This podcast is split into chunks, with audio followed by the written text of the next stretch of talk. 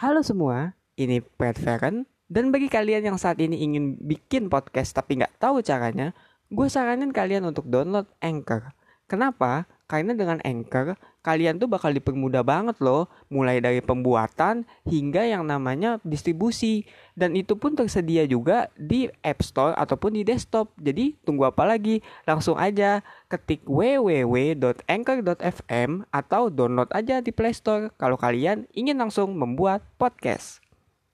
Halo semua, ini Pat Parent dan selamat datang di Pergulatan Duniawi.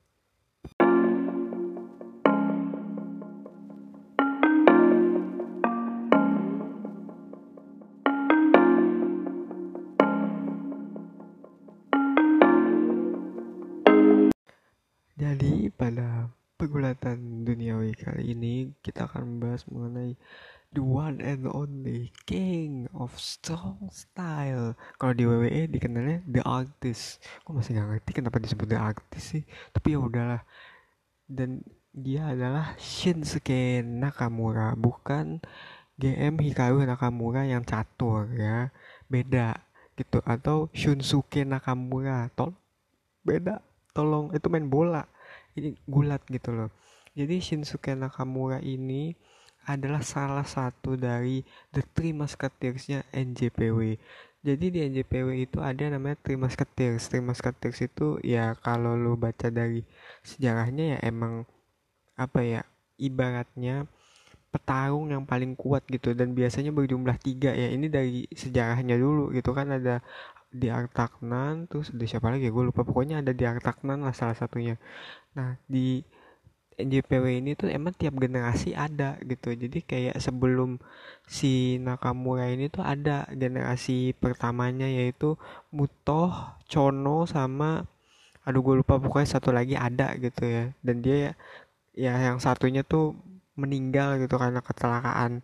Jadinya ya cuma sisa dua Chono sama Mutoh. Kalau di barat dikenalnya Keiji Muto atau The Great Muta. Itu kalau jadi heel dan Shinsuke ini tuh ibaratnya yang berhasil lah. Soalnya di antara dua itu yang satunya itu si siapa namanya uh, oh ya gue lupa jelasin juga. Jadi tim musketeersnya NJPW yang ada Shinsuke ini emang dia itu terdiri dari tiga orang gitu loh ya. Selain Shinsuke sendiri ada hit, hit apa? Uh, hit, hit Hitomi siapa sih namanya? Bukan Hitomi aduh siapa sih? Pokoknya ya Hiroshi Tanahashi yang emang bener-bener jadi es perusahaannya. Dia sempat jadi heel juga kalau nggak salah dan itu seru banget sih. Ada ada di YouTube matchnya dia ngelawan Goto dan itu bener-bener deh lu harus coba tonton gitu ya. Dan ada satu lagi yang emang dikenal sebagai apa ya traitor.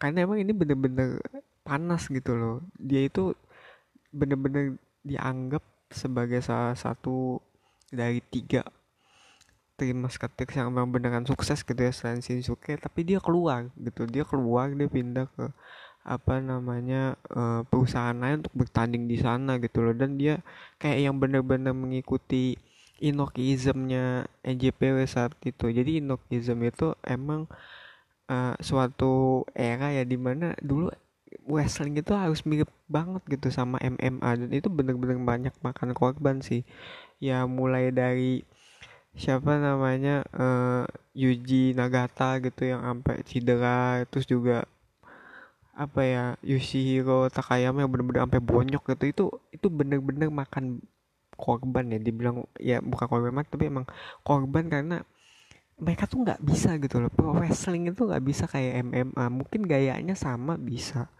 Tapi kalau dari segi kualitas berantem dari segi kebrutalan ya jelas brutal MMA lah. I mean kalau MMA itu kan nggak ada gitu loh. Mukul pas di muka pasti enggak pasti ngelewatin muka. Karena emang kalau berantem beneran ya kayak gitu. Lo tendang harus ngelewatin apa ya namanya mukanya gitu loh. Lo harus ngelewatin badannya. Karena ya emang lo bertujuan untuk menyakiti gitu. Kalau di pro wrestling itu ya bukan tujuannya menyakiti doang tapi ya lo harus terlihat bagus.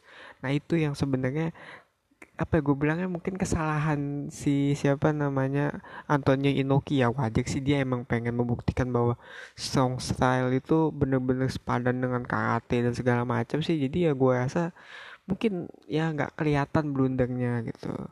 Dan lanjut ya tadi si siapa namanya uh, si Bata ini yang bisa dibilang tuh wildcardnya gitu. Dan gue akan langsung masuk ke uh, Shinsuke aja ya. Jadi Shinsuke itu awalnya dia emang iseng-iseng aja gitu. Dia mencoba mendaftar masuk NJPW gitu karena ya dia emang dulunya tuh apa ya bukan seorang wrestler gitu ya. Dia tuh pelukis gitu. Dia tuh eksentrik. Bahkan bisa dibilang dia tuh kayak culun gitu. Emang emang beneran ada beberapa dokumenternya juga sih yang ngasih tahu bahwa dia tuh emang passionnya bukan berantem gitu. Dia emang suka seni gitu nonton anime suka Ultraman gitu. Bahkan kalau lo emang niat nyari dia ada tuh uh, apa kalau nggak salah foto dia press conference sama Ultraman beneran gitu dan ya tahu-tahu dia ikut audisi gitu ya. Bukan audisi kali kayak uh, pelatihan gym gitu di mana dia dilatih tuh sama Antonio Inoki kan.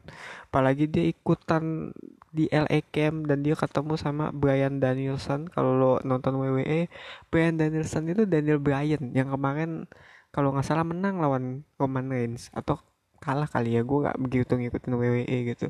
Dan dari situ mereka mulai akrab gitu. Dan juga Shinsuke ini bener-bener yang apa ya namanya uh, dilatih lah untuk menjadi wrestler yang nantinya di debutnya bertiga gitu bareng Hiroshi Tanahashi sama apa namanya uh, Shibata gitu. Karena karena di debut pertamanya itu dia tuh bener-bener nggak -bener mengecewakan gitu. Debut pertamanya dia ngasih tahu bahwa dia tuh super rookie. Dia tuh nggak pernah kalah gitu loh. Win streaknya tuh banyak gitu loh. Sampai di tahun apa ya 20, 2004 gitu ya jadi ada suatu kejadian di mana dulu Brock Lesnar masuk nih NJPW dulu dia masuk gitu NJPW dia wrestling di sana gerbak tebuk gitu Nah, dia menang yang namanya IWGP World Heavyweight Championship atau kalau di WWE mungkin lo bisa samain itu sama inilah Universal Championshipnya gitu. Nah itu dia menang sabuknya gak dibalikin jadi dibawa gitu loh. Dan itu emang bener-bener kayak yang dihentiin sama pihak NJPW-nya nggak bisa gitu kan ya.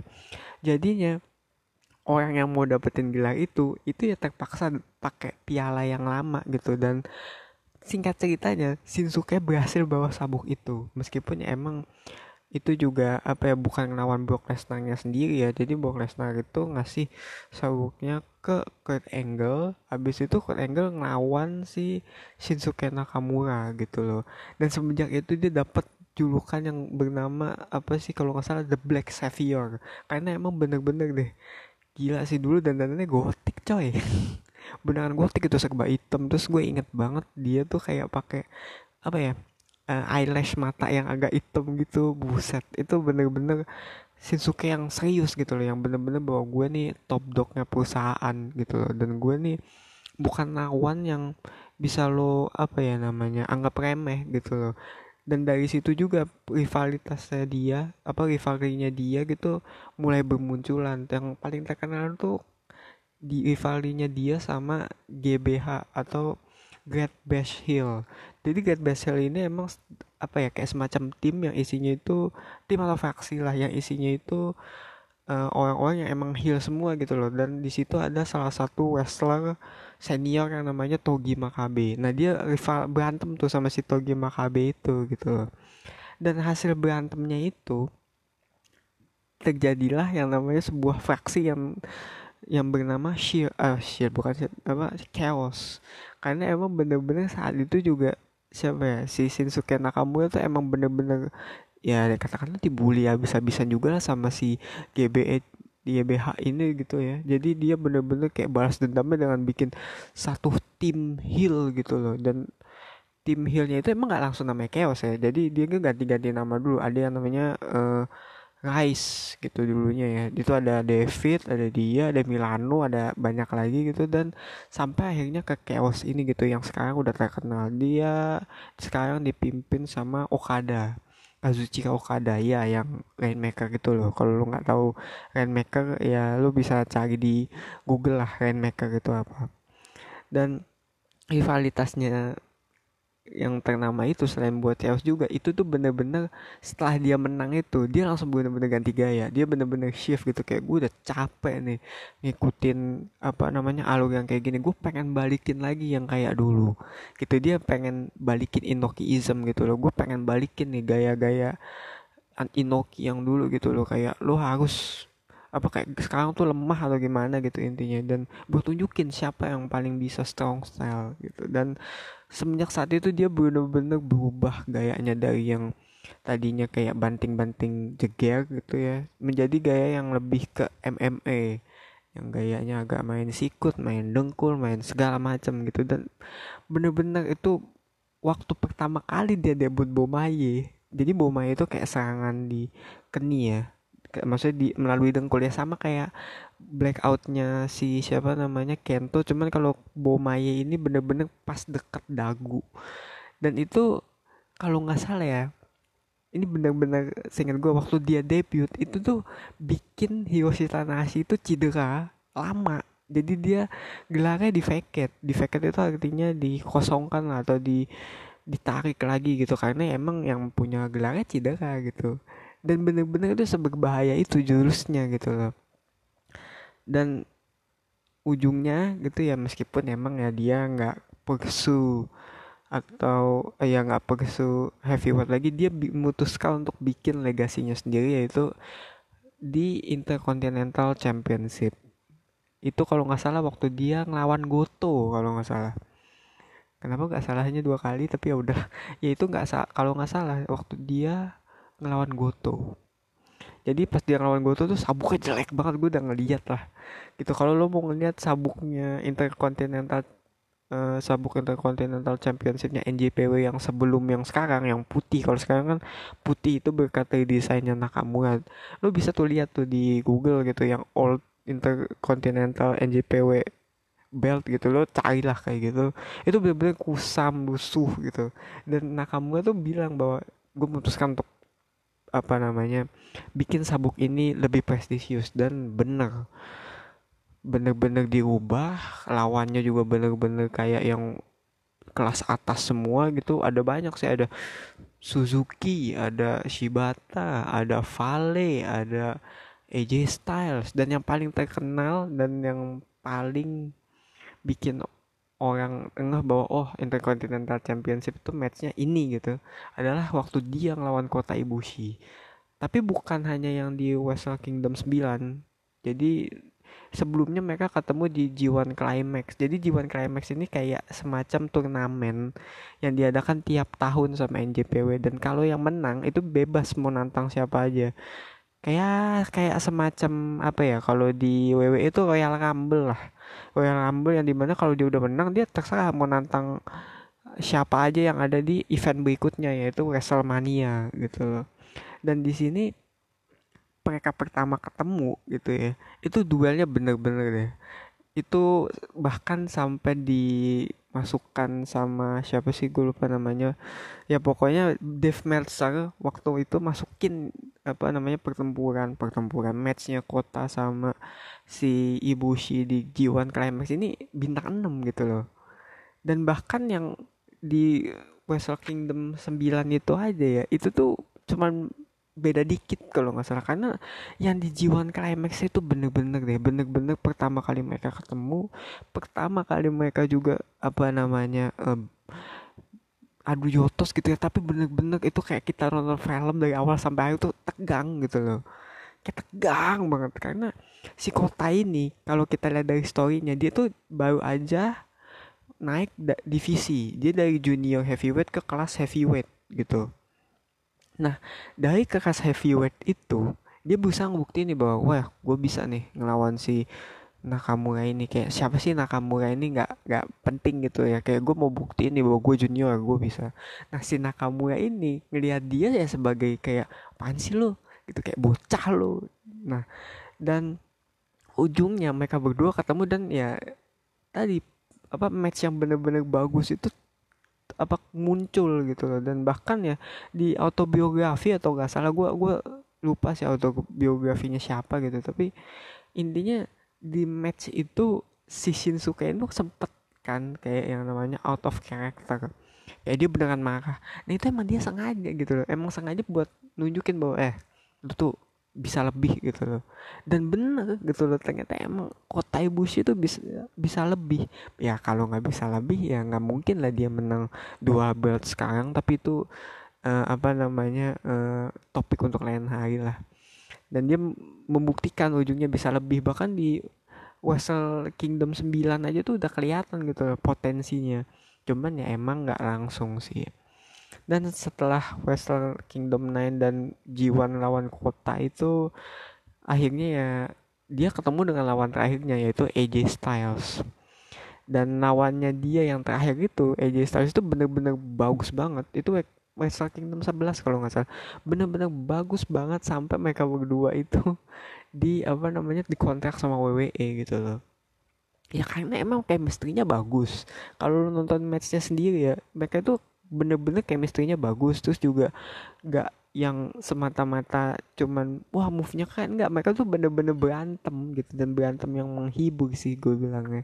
Jadinya ya wajar aja lah kalau emang di reviewnya tuh sebagus itu. Ada yang review sampai lima setengah bintang kalau nggak salah ya saking bagusnya dan sayangnya ya itu gitu loh. Setelah itu dia pindah ke WWE gitu ya. Emang di NXT bagus sih. Gua akui di NXT dia tuh bagus gitu loh. Dua kali lawan Samoa Joe menang gitu kan ya. Ya emang sih apa uh, yang terakhirnya kalah gitu ya. Tapi ya di laga sebelumnya itu uh, menang dua kali gitu loh. Terus juga dia ngelawan uh, siapa sih? Sami Zayn itu bener-bener duel yang apa ya menurut gua orang tuh jadi nggak gitu wah nih bakal keren nih dia di WWE gitu. Karena emang terlihat banget potensinya gitu dan ya emang kembali ya wrestlingnya juga kan nggak cuman sekedar berantem gak dibawa ke juga tapi tergantung skripnya gitu loh. Kalau skripnya dipakai dengan benar gitu ya pastinya Westlernya juga bakal benar juga. Dan juga ya tadi sih yang terutama chemistry juga gitu loh. Mau dia dekat atau nggak dekat ya kalau emang udah klop pastinya bakal bisa bikin match yang bagus sih. Ya begitulah dia di NXT Years-nya ya. Bagus tapi nggak begitu bagus. Terus waktu tibalah saatnya dia masuk main roster ya gue akui sih emang timenya dia di main roster itu nggak semuanya bagus gitu ya. Yang paling bagus tuh cuma Royal Rumble 2018 terus udah, udah gitu. Dia kalah lagi sama AJ Styles dan ya karena emang kan itu juga digadang-gadang sebagai rematchnya Wrestle Kingdom 9 ya. Cuman yang gue heran tuh gue masih pikirin juga kenapa sih harus dibuat kalah terus juga dibuat jadi heel gitu loh. Menurut gue ya kalau emang lo mau menangin si Shinsuke Nakamura dulu nggak apa-apa gitu. Habis itu di drop ke AJ kan nggak nggak ada salahnya gitu sebenarnya. Cuma gue nggak ngerti aja gitu apa yang ada di pikiran mereka. Jadi kayak AJ Styles menang gitu.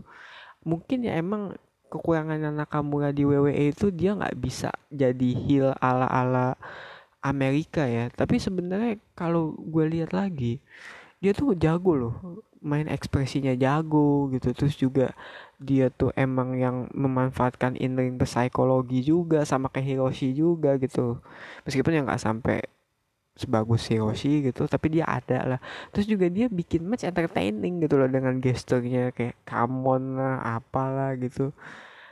Dan gue masih bingung kenapa dia nggak layak untuk dapetin WWE Champion atau Universal Champion sih sebenarnya masih bingung aja. Cuman ya ya udahlah gue hanya berharap tahun ini adalah tahun yang baik untuk nak dan ya gue harap semoga emang beneran kejadian gitu loh. Dan gue rasa itu cukup lah ya untuk menjelaskan nak ini siapa dan gue mau langsung bahas ke match matchnya aja yang harus kalian tonton ya sekalian ngasih referensi ya kan. Match yang pertama yang tadi gue bilang Kota Ibushi versus Shinsuke Nakamura di G1 Climax 24. Yang kedua, Shinsuke lawan AJ Styles di Wrestle Kingdom 11. Yang ketiga, Shinsuke lawan uh, Sami Zayn di NXT itu NXT awal banget kok.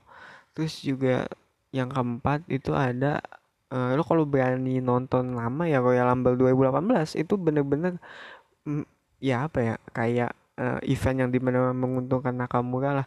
Sama yang terakhir nih ini honorable mention aja karena ini keren. Shinsuke Nakamura versus Randy Orton. Itu di Smackdown biasa sih gue nggak tahu namanya apa tapi ya intinya Smackdown lah. Dia ngelawan Randy Orton yang bener-bener tuh unpredictable gitu. Apalagi bener-bener apa ya kayak keren banget waktu dia nge-reverse RKO nya lu mesti nonton sih. Dan ya gue rasa sekian untuk pergulatan duniawi kali ini. Semoga apa ya bisa memberikan manfaat dan juga hiburannya karena namanya juga pergulatan duniawi ini emang dibuat untuk hiburan tentunya ya. Dan kalau kalian ada kritik dan saran bisa sampaikan di Twitter at Says terus juga kalau emang mau mendukung ya bisa support di traktir ya. Traktir itu tadi swim boy swim. Meskipun ya kalau emang nggak mau ya nggak apa-apa gitu. Sama kalau nggak mau ketinggalan soal pergulatan duniawi bisa kok di follow di Spotify. Dan ya Viva Gulat Mania